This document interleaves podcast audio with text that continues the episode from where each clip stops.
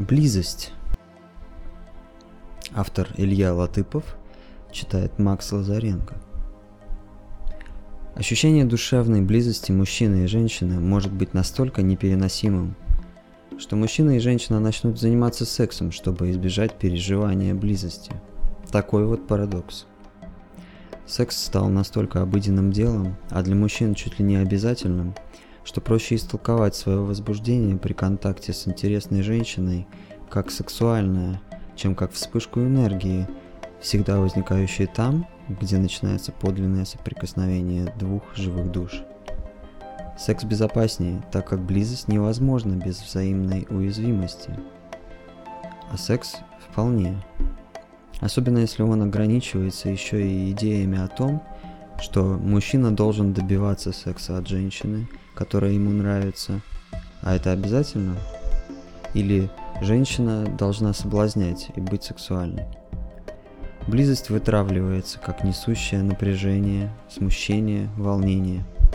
Целую гамму сложных чувств, означающих осторожное приближение двоих друг к другу. Банзай и штурмом на баррикады. Как-то быстрее и проще.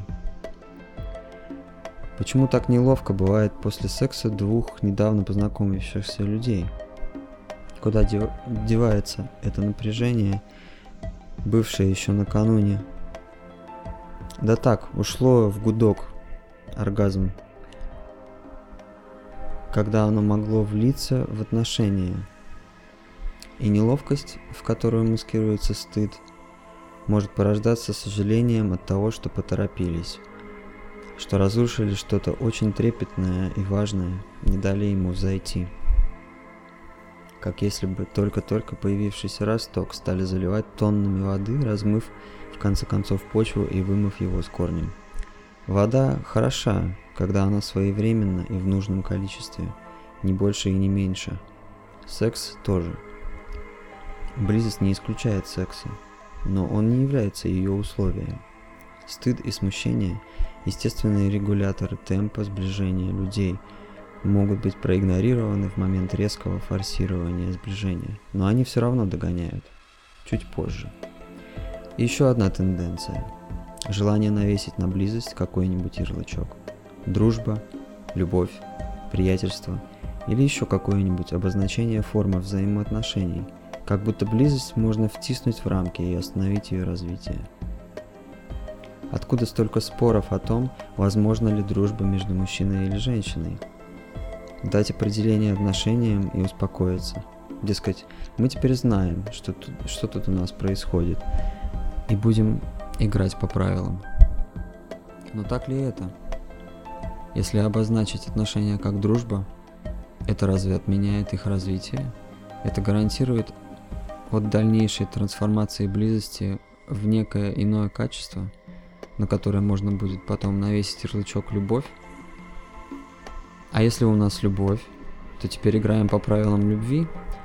И если любишь, то друзья не испытывают друг другу сексуальный интерес. Это правило откуда взялось, например? Могут испытывать и ничего с этим не делать, могут испытывать и делать, могут еще что угодно – если близость двоих со временем трансформировалась, приобрела иное качество, значит ли это, что того, что было до этой трансформации, не существовало? Или это не имело ценности? Есть, правда, и игра в дружбу, когда под, под близость маскируется уже простое сексуальное желание. Но в этой игре нет жизни, как и в любой имитации реальности. Достаточно бывает только чуть-чуть вчувствоваться, чтобы понять.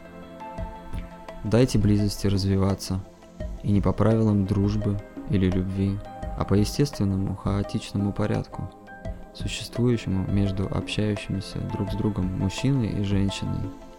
Близость не подразумевает обязательного перехода дружбы в любовь или наоборот. Она просто есть. И в он, она, близкий мне человек – нередко больше смысла и чувства, чем в он, она, друг, подруга или любовник, любимый человек. Не так определенно и закончено. И поэтому живо и тепло.